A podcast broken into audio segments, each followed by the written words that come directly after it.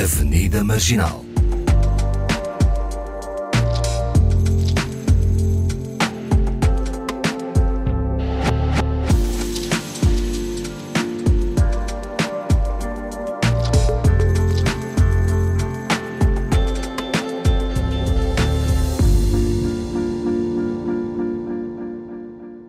Olá, caminhamos nesta Avenida Marginal com os companheiros do costume, Yara Monteiro e Paulo Pascoal. Julgo que cheios de energia para mais uma troca de opiniões.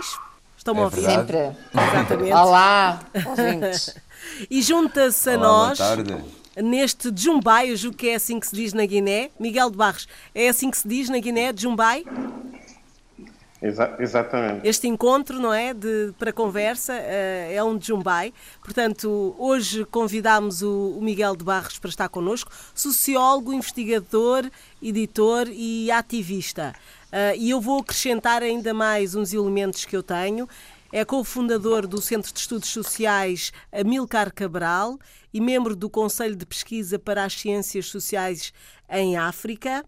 Uh, o Miguel de Barros uh, também f- se formou em Sociologia, é pós-graduado em Sociologia e Planeamento pelo ISCTE, em Portugal, uh, do qual é investigador associado do Centro de Estudos Africanos e também é fundador da Curubal, uma cooperativa de produção e divulgação de trabalhos científicos e culturais na Guiné-Bissau.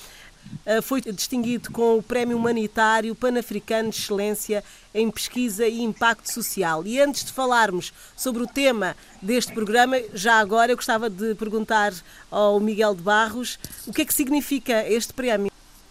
Bom, em primeiro lugar, eu começo por agradecer o, o convite e a honra também de partilhar esse espaço com os painelistas de costume. A Avenida Marginal é uma avenida que não acaba só em Lisboa, mas passa também pelas Áfricas e pelos nossos países e tem permitido várias conexões, ah, não só no mundo da cultura, mas também em alguma reinvenção do panafricanismo.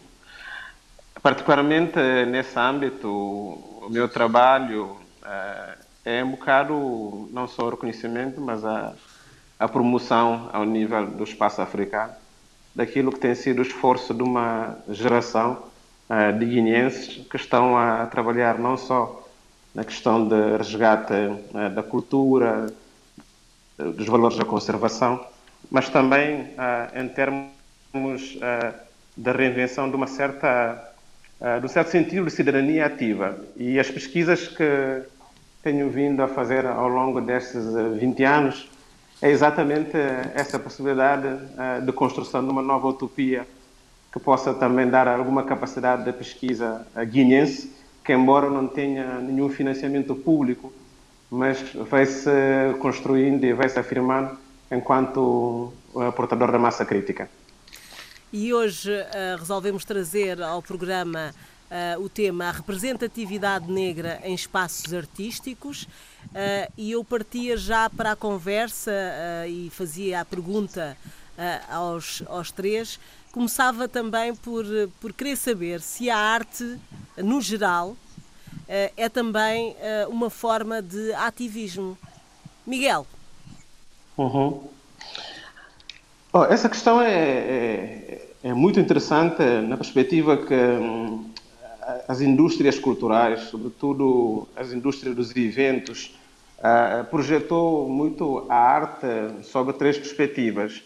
Uma perspectiva uh, de elite, onde quem está no setor da arte tinha que vir de, de classes e de grupos uh, mais favorecidos, com alguns privilégios.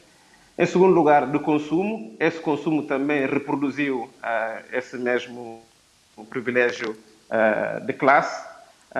E em terceiro lugar, o próprio confinamento da, da, arte a espaços circunscritos que não permitiu, numa fase mais primária, a questão, por exemplo, da massificação do acesso à arte. a indústria, a indústria artística ou cultural mas dentro desse contexto de mercado ignorou de algum modo aquilo que seriam as manifestações, sobretudo da arte mais popular. Isso teve consequências bastante fortes ao nível, por exemplo, do, do, continente africano da arte africana e também teve o seu desdobramento em alguma discriminação e invisibilização da, da, dos corpos negros na própria arte.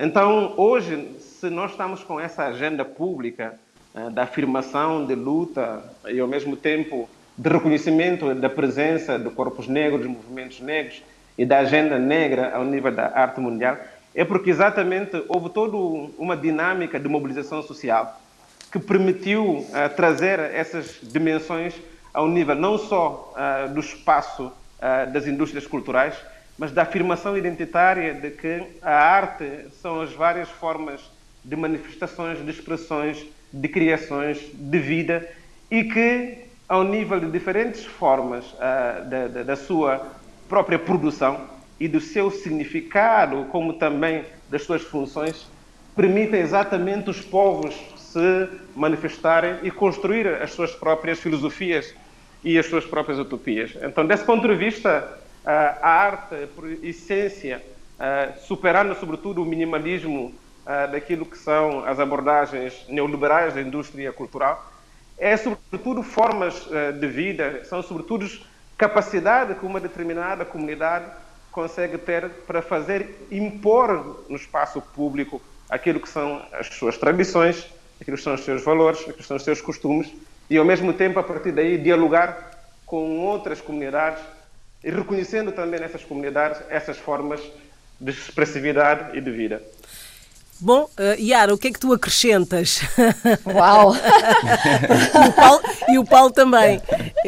Pronto, eu, eu, eu concordo com, o Miguel, não é? Portanto, a, a, arte na realidade nunca foi inócua, não é? Acaba sempre por ser uma reflexão uh, das várias realidades que existem, das mutações sociais, culturais e económicas. E, como é óbvio, é possível que exista uma articulação entre a produção artística e o ativismo, principalmente no contexto africano, não é? Que muitas eh, das nossas vozes são silenciadas e a arte é um veículo de expressão exatamente, de, é um veículo de expressão uh, da, da, identidade, uh, da nossa resistência, não é? Da nossa reinterpretação até uh, da, própria, da própria história, portanto a arte contemporânea agora também africana também tem muito de pós-colonial, portanto aqueles países que sofreram a colonização e, como o Miguel disse muito bem, é uma forma de afirmação identitária, é uma forma de construção de uma nova utopia, tanto artística, como social, como cultural. Uhum. Paulo. E pan-africana, não é? Exato. Paulo. Claro, eu acho que há muito pouco que eu posso acrescentar, que eu concordo plenamente com os dois. Acho que aqui há, há, temos que agradecer a invenção da internet também, que vem aqui servir de uma ferramenta essencial para nós finalmente nos conseguirmos apropriar-nos da narrativa artística que é transversal em África também, né? todos esses, todas essas manifestações de arte, quer como corpos políticos negros, quer com a arte que se vai fazendo com base na, evolução, nesta, nesta evolução pós-colonial, nesta, nesta nova um, uh, eh, perspectiva ou, ou, nessa nova, nesse novo approach, nessa aproximação que nós agora também conseguimos fazer de outra forma, porque antes não tínhamos tantas ferramentas, não conhecíamos muitas das coisas que estavam a fazer e acho que a internet vem aqui de certa forma unificar-nos e, e mostrar que é possível uh, defender-nos e seguir neste movimento que passa muito por um ativismo um ativismo que muitas vezes não é opcional, né? é, é, é exigido. Exatamente. e essa representatividade, que é de facto o tema de, de hoje, a representatividade negra em espaços, em espaços artísticos, faz sentido falar deste tema fora do continente africano. É, é, é, esta a ideia que, que queremos desenvolver no programa de hoje, certo? Faz sentido falar tanto no contexto das diásporas negras africanas, mas também, sobretudo, em África. Olha, repare, ah, eu costumo frisar dois momentos importantes. Ah, antes, por exemplo, da, da colonização ocidental, ah, sobretudo, falo mais do contexto da África Ocidental, pelo Ocidente, nós tivemos mais tempo de colonização islâmica em África. Mas, ao mesmo tempo, a colonização islâmica em África encontrou cidades que eram não só patrimónios culturais africanos, mas que tinham formas de celebração e de organização da própria arte, que foi o Tombuctu. Uh, e depois, com a colonização, ou durante a colonização, uh, os últimos impérios uh, africanos, como por exemplo o Império do Mali ou o Império de Gabu, produziram não só um conjunto de protocolos artísticos, mas também, aqui não, não falo só das manifestações, mas também falo do artesanato utilitário, como por exemplo os ferreiros, artesãos uh, e também uh, os tecelões, que permitiu construir toda uma uh, ideia daquilo que seria os patrimónios, não só materiais como imateriais africanos. Hoje, a juventude não tem nem memória, nem conhecimento desses factos, exatamente porque exatamente. o sistema educativo não foi capaz de fazer esse resgate e nem o sistema econômico não foi capaz de aliar esse resgate a uma valorização desse todo o património. E como o sistema político vive exatamente da alienação cultural e econômica, não há um compromisso a nível do contexto africano para que esse resgate possa constituir um património enquanto ativo que permita dar potência à juventude para compreender os sentidos da arte e da própria cultura dentro do seu pensamento. Então, é esse descontínuo que depois nós também encontramos, ao nível, por exemplo, das diásporas eh, africanas, que, por um lado, embora tendo outras vivências, embora tendo outras mundividências, não consegue essa conexão para fazer com que o reconhecimento e a valorização permita a construção da autoestima. E isso enfraquece Exatamente. as possibilidades de construção de um ideal artístico.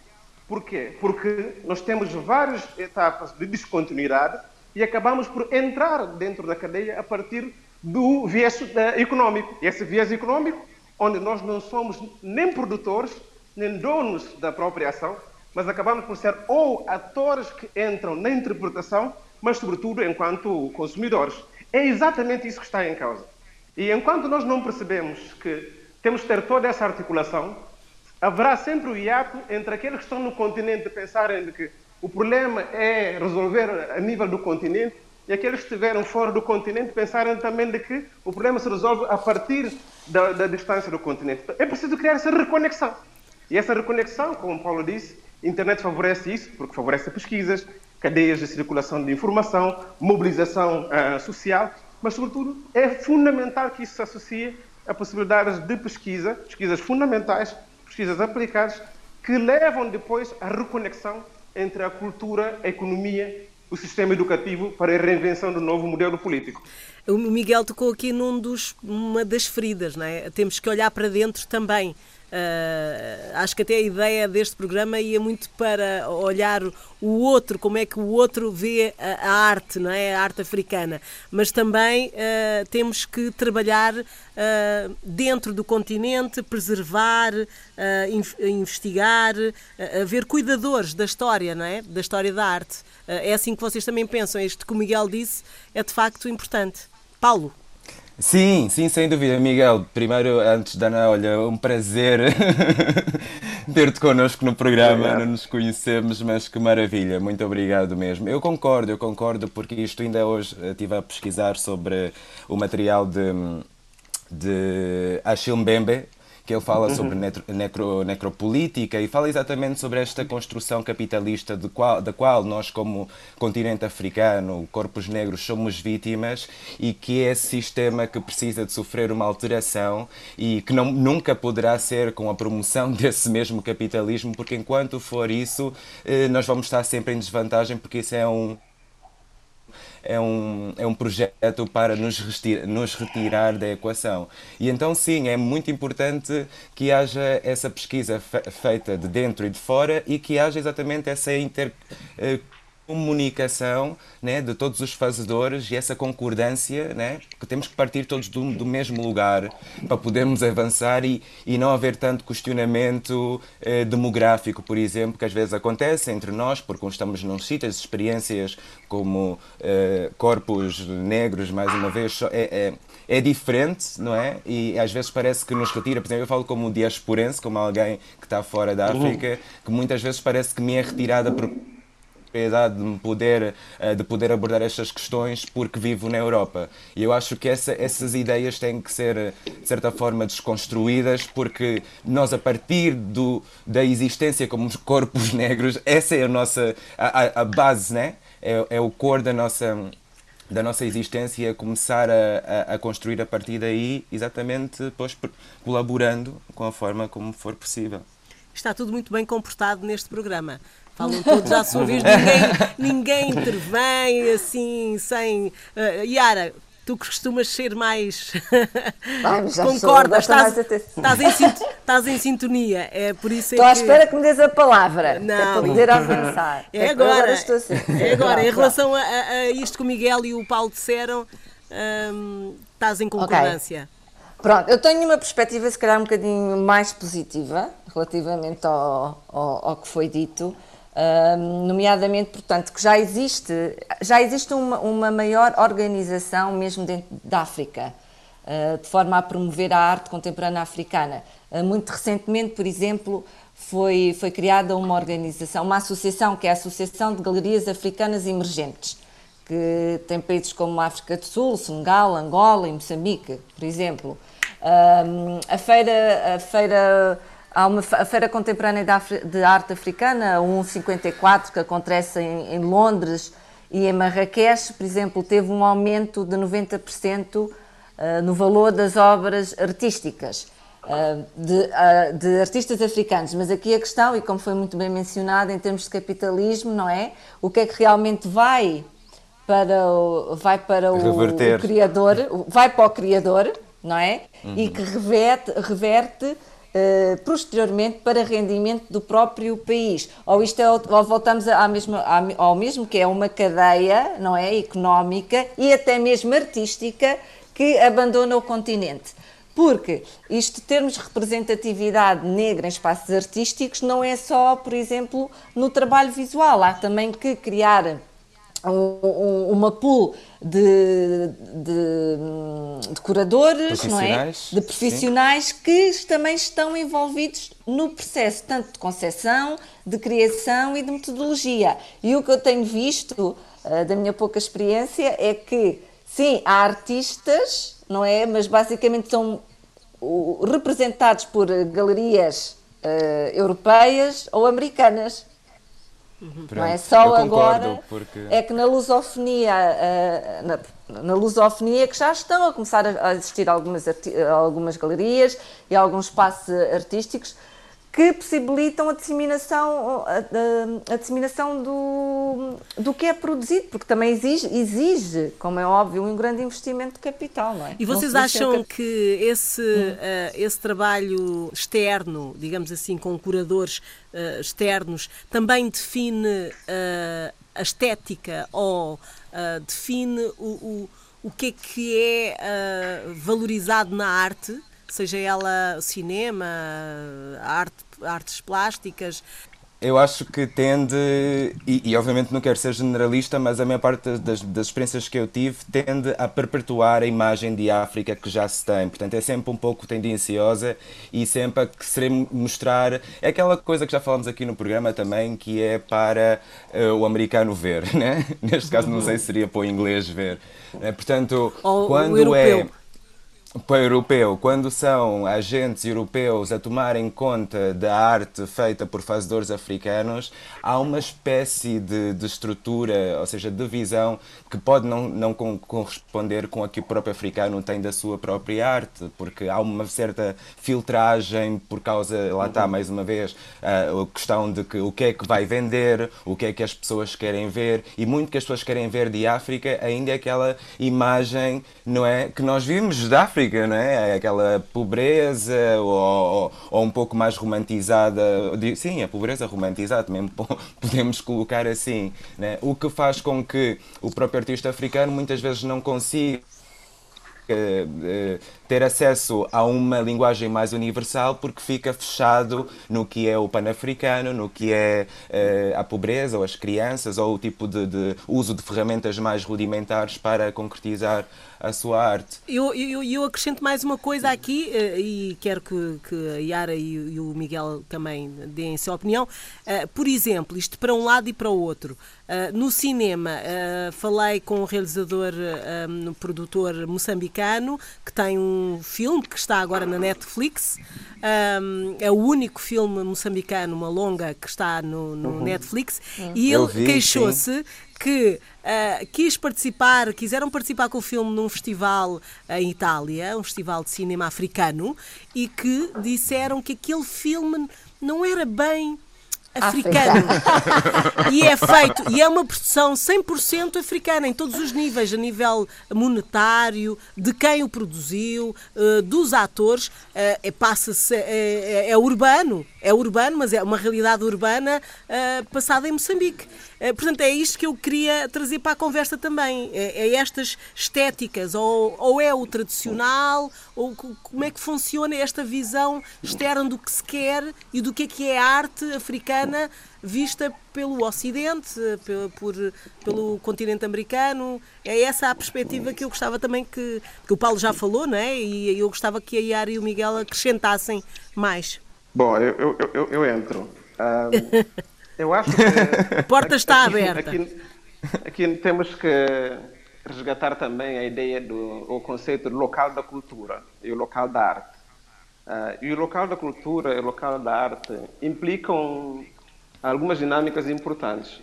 Por exemplo, a forma como nós conceptualizamos os palcos, a forma como nós conceptualizamos os ditos uh, uh, santuários onde a arte é levada e não os santuários onde a arte acontece. Isso tem a ver com a questão da própria desapropriação dos criadores, dos artesãos, dos artistas, daquilo que uh, é o seu chão, é o seu raiz. Por exemplo, se eu quiser me perceber como é que se trabalha com, uh, por exemplo, o artesanato bijagó, à volta das máscaras, não é uma produção do uhum. mercado.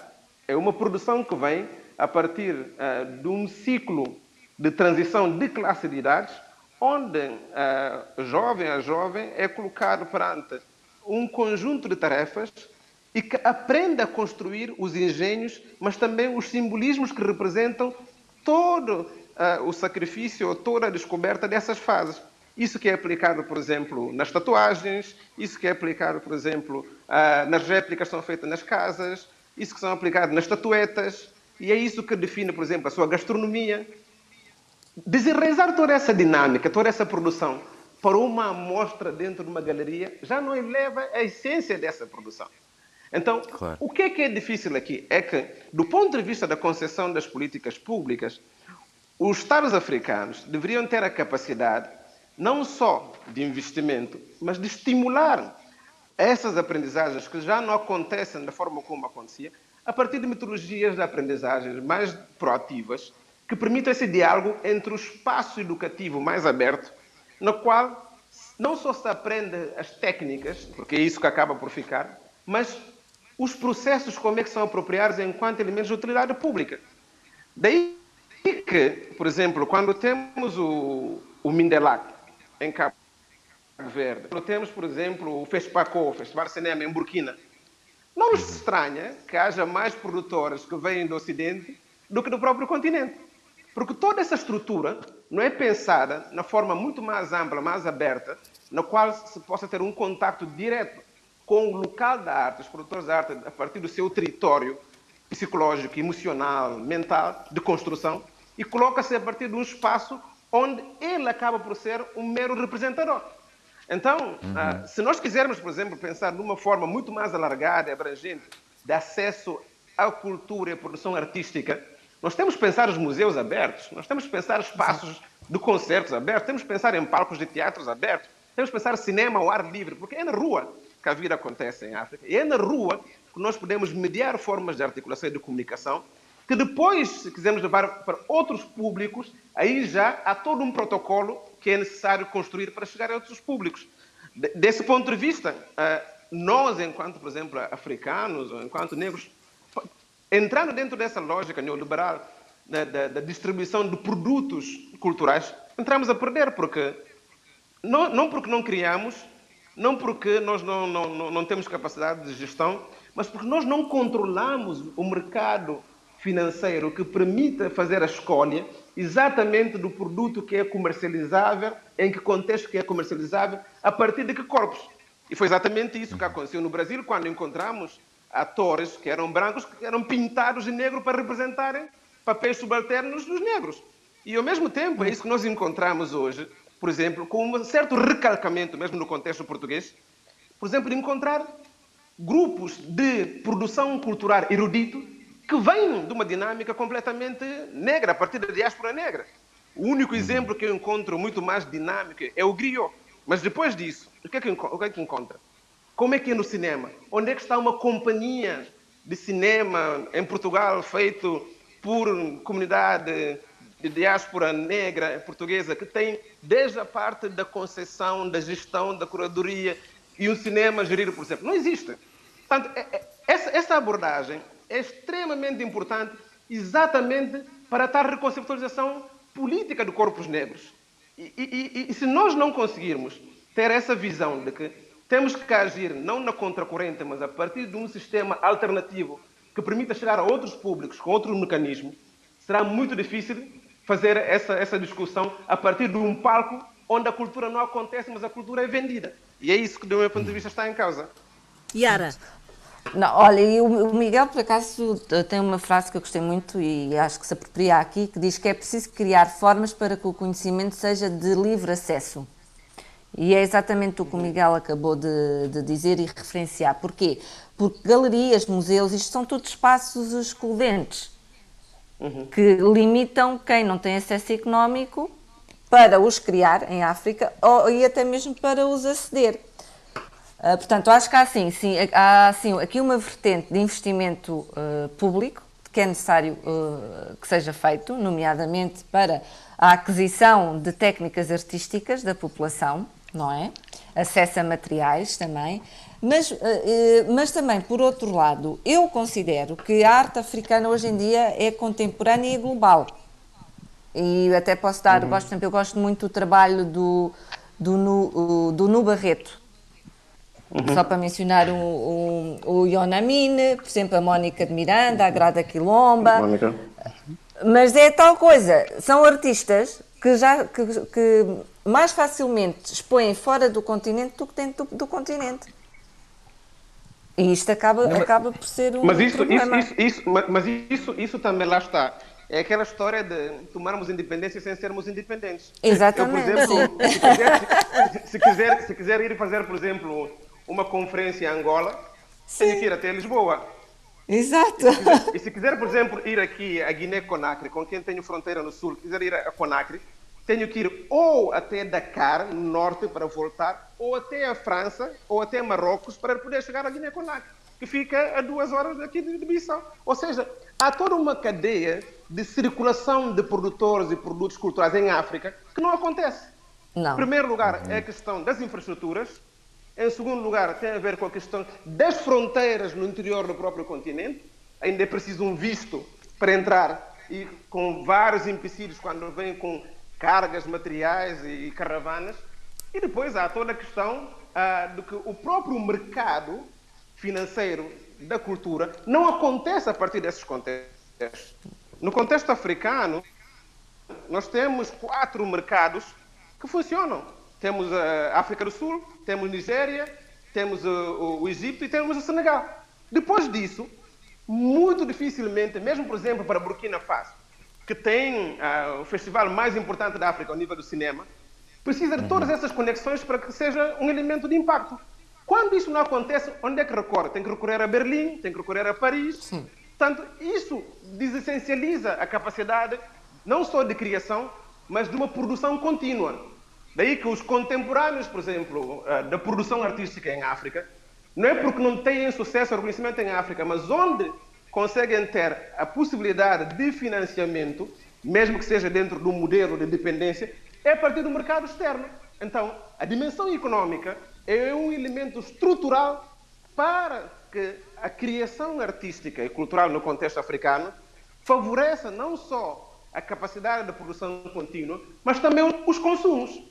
Enquanto nós não trazemos essa dimensão económica na discussão daquilo que devem ser as políticas públicas de investimento no setor artístico em África, nós vamos continuar a exportar a produção não para aquilo que seria o destino mais desejável, por exemplo, as diásporas africanas, mas para o mercado não africano, que tem não só o controle de acesso, mas também que tem a patente da própria produção. Sim. E desse ponto de vista, nós acabamos por ter mais dificuldades a conseguir eh, uma soberania intelectual, porque a nossa criação é altamente dependente do mercado financeiro que nós não controlamos e muito menos conhecemos todos os seus meandros. Portanto, o, temos que mudar quem controla o quê? Esse é o princípio. Não, temos é que nos valorizar também. Exatamente, não é? temos, temos que ser nós a controlar. Uh, mas em relação a, também à, representatividade negra uh, na área artística, vocês acham que há áreas que, que, que estão com, a ter um, um melhor, uma melhor projeção ou, ou não? Está tudo por igual? O que é que vocês acham?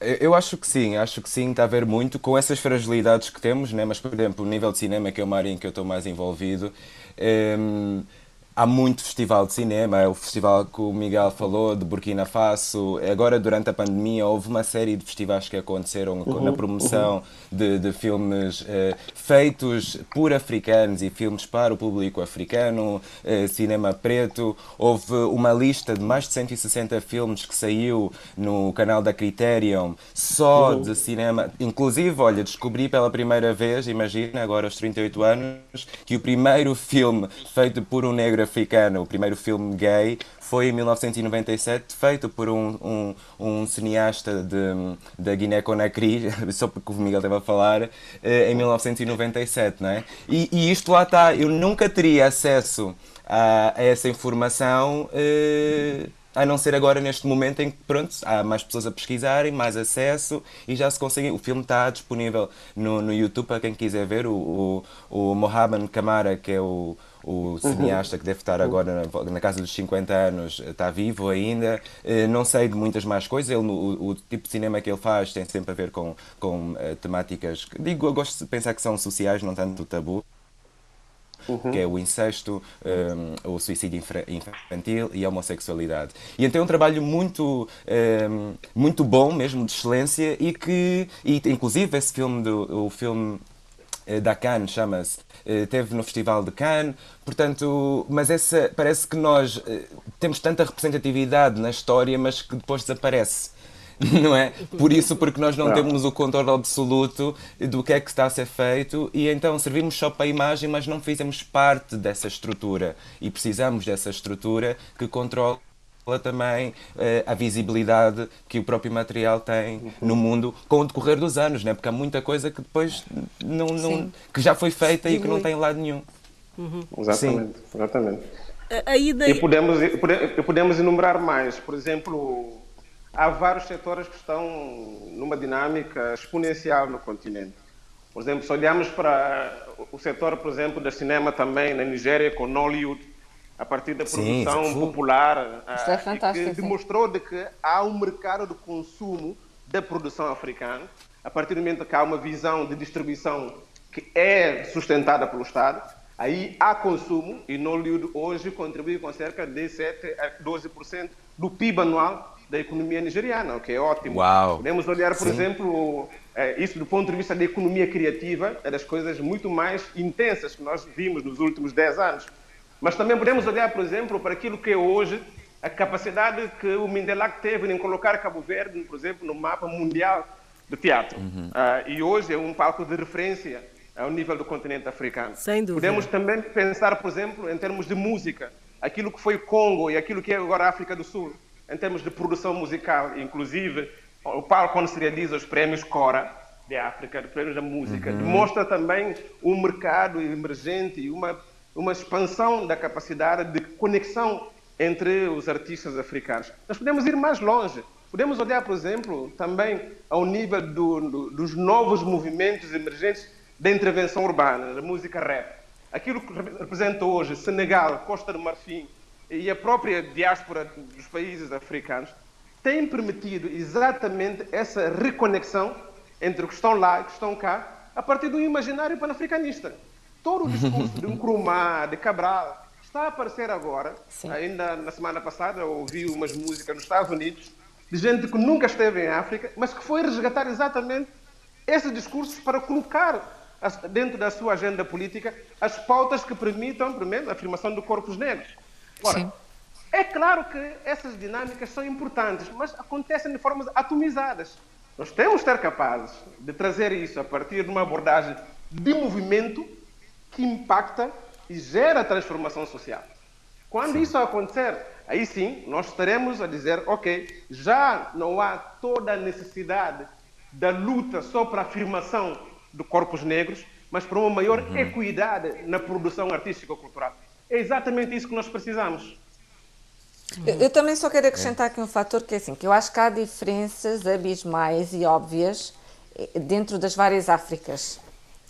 E o que eu quero dizer com isto, a África, vá, anglo-saxónica, não é? Quando foi mencionado aqui a Nigéria, são a criação artística tem muito mais projeção internacional como a África uh, lusófona. Lusófona. O mesmo comparando com com as colónias uh, uh, francesas. Francesas. Portanto, eu, mesmo eu, dentro... Eu, eu, eu, evitaria essa, essa, essa perspectiva. e porquê? Diz-me. Porque, porque faz o contínuo do, do, do pós-colonial. Uh, eu prefiro fazer uma ruptura para contra-colonial. por exemplo, se por, no caso do, do cinema e da literatura Nigéria é, é o mais interessante, mas no caso, por exemplo, da escultura, Moçambique é de longe o mais interessante que tem um patrimônio e credibilidade ao nível global. Ah, então, ou seja, há especificidades muito particulares que permitem também, da mesma forma como olhamos para as várias Áfricas, olhar também para os subsetores culturais, como é que conseguem ter uma maior capacidade de, pelo menos, competição ao nível, ao nível global. E a mesma coisa, uh, no caso, por exemplo, de Cabo Verde, independente do seu tamanho, hoje a música cabo-verdiana é muito mais uh, competitiva do que, e aqui não falo só da Morna, até porque Morna está num, contexto também uh, de mudança, mas falo, por exemplo, da nova música cabo-verdiana, quando vejo o Dino Santiago, vejo, por exemplo, o Bossa e Si, Uh, aí estamos, a, a, e, toda a comunidade cabo-verdiana na, na, Holanda, nos Estados Unidos. Uhum. Ou seja, há uma mobilidade muito impactante que faz também com que, e não se, não se podia deixar isso de lado, hoje a, a, a, a diáspora Cabo Verde, de Cabo Verde é muito mais importante do que a comunidade internacional no financiamento da ajuda pública ao desenvolvimento. E isso foi demonstrado pela capacidade que essa diáspora teve sobretudo artística, na mobilização dos recursos durante a pandemia para colocar recursos no próprio país. Então, ah, teríamos que ter ah, também ah, o maior cuidado, maior sensibilidade, em não só olhar para os países enquanto elementos diferenciadores, mas olhar para os setores, como é que cada um desses setores tem o um impacto dentro do, do país e depois dentro da sua própria comunidade diaspórica. Absolutamente. Eu referia-me no contexto da literatura, da criação literária, uh, em que isso é bastante visível. Em que, por exemplo, há uma Sim, grande mas, dificuldade mas isso, em mas conseguir... isso é uma tradição porque uh, o sistema educativo uh, britânico e, sobretudo, da literatura, e aqui recorro à Inocência Mata, que fala de oralitura, a implantação da literatura no contexto das antigas colónias britânicas foi muito mais impactante e antecedeu a todas as outras colónias. E fez um contínuo desse mercado. Sim. Daí que, por exemplo, eles fazem, têm um prémio muito importante a nível da literatura para escritores não uh, de, de, de, de, língua, de países de língua oficial inglês que publicam em inglês. É o prémio mais rochudo para o incentivo à produção literária ao nível mundial em língua estrangeira. Isso é uma visão política, é uma estratégia que infelizmente nós outros não temos. Não. Já estamos o no Miguel, final. O Miguel de Barros é fantástico, não é? Foi uma excelente, uh, uma excelente sugestão. Tem que voltar, tem que voltar. Com, porque ele, ele, tem muito que falar sobre outros temas. Este tema é muito apaixonante. É verdade. Por favor. Mas, Por mas também favor, podemos sim. falar um dia destes sobre o ativismo, ok? Uh, que o Miguel tem muito a dizer. Uh, vamos nos despedir. Uh, agradeço ao Miguel por ter participado é nesta agradeço, avenida, um nesta longa avenida, cheia de arte por todo o lado. E a sugerir a música da Dulce Neves, Irmãos de Arte. O que é que, que, é que achas, Miguel? Ah, agradeço a homenagem à Dulce. A Dulce é a primeira cantora moderna da história da Guiné-Bissau. E, e, no contexto que ela emergiu com o Super Mama Jumbo, não só havia todo um estigma a quem estava no mundo da arte profissional, mas também uh, pelos corpos femininos num espaço hipermasculizado. E, e hoje a participação de Dulce no mundo da música permitiu abrir portas para várias mulheres que agora estão a dar cartas. E por isso, essa também é uma das lutas que temos que sempre manter atenta para a questão da equidade, da participação de corpos masculinos e femininos no mundo da arte. É isso mesmo. Miguel, claro, tinha que terminar em beleza nesta, com este acrescente sobre a Dulce Neves. E eu despeço-me do Paulo também e da Iara até uh, uma próxima uh, Avenida Marginal. Boa tarde. Até a próxima Avenida. Abraço. Um abraço, um abraço a todos. Obrigado, Miguel.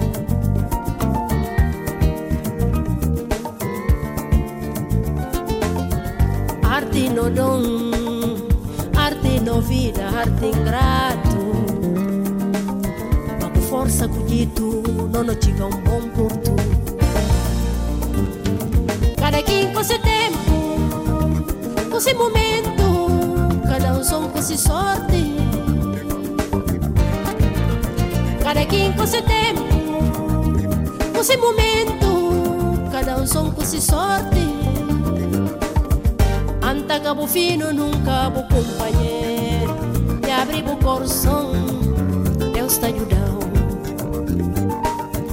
Anta cabo fino, nunca vou companheiro E abrir o coração, Deus está ajudando